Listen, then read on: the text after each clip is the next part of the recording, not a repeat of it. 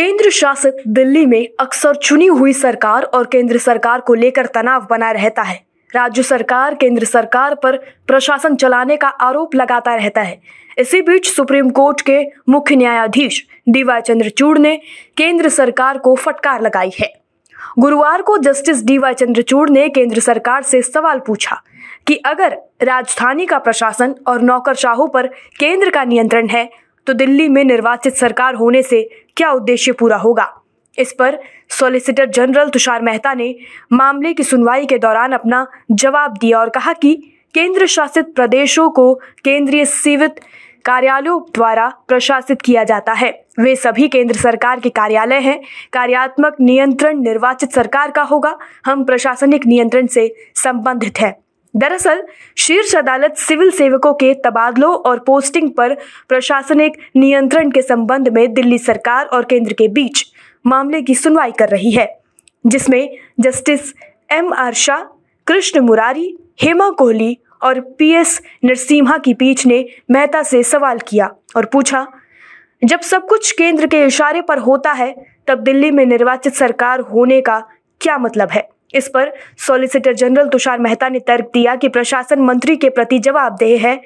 अधिकारियों के संबंध में प्रशासनिक नियंत्रण केंद्र के पास निहित है। इस पर पीठ ने आगे सवाल किया कि यदि कोई अधिकारी अपने कार्य को ठीक से नहीं कर रहा है तो दिल्ली सरकार की उस अधिकारी का तबादला कराने में क्या भूमिका है? इस पर मेहता ने कहा, हम प्रशासनिक नियंत्रण में हैं, जैसे कि कौन पोस्ट करता है, कौन ट्रांसफ़र करता है, आदि। यह देखते हुए कि केंद्र के अनुसार दिल्ली सरकार के पास शिक्षा, पर्यावरण आदि से संबंधित पदों पर तैनाती का कोई अधिकार नहीं है। इस पर शीर्ष अदालत ने मेहता से पूछा कि इसका क्या फ़ायदा है। तब केंद्र ने इस बात पर ज़ोर दिया कि दिल्ली के लिए ऐतिहासिक फ्रेमवर्क लाया गया था और यह मिनी भारत है। आगे शीर्ष अदालत ने सवाल किया कि अगर कार्यकारी नियंत्रण केंद्र के पास है तो दिल्ली सरकार के पास विधायी शक्तियाँ होने का क्या मतलब है? और अगर कोई अधिकारी अपनी भूमिका का निर्वहन नहीं कर रहा है तो उसे स्थानांतरित करने और किसी और को लाने में दिल्ली सरकार की कोई भूमिका नहीं है?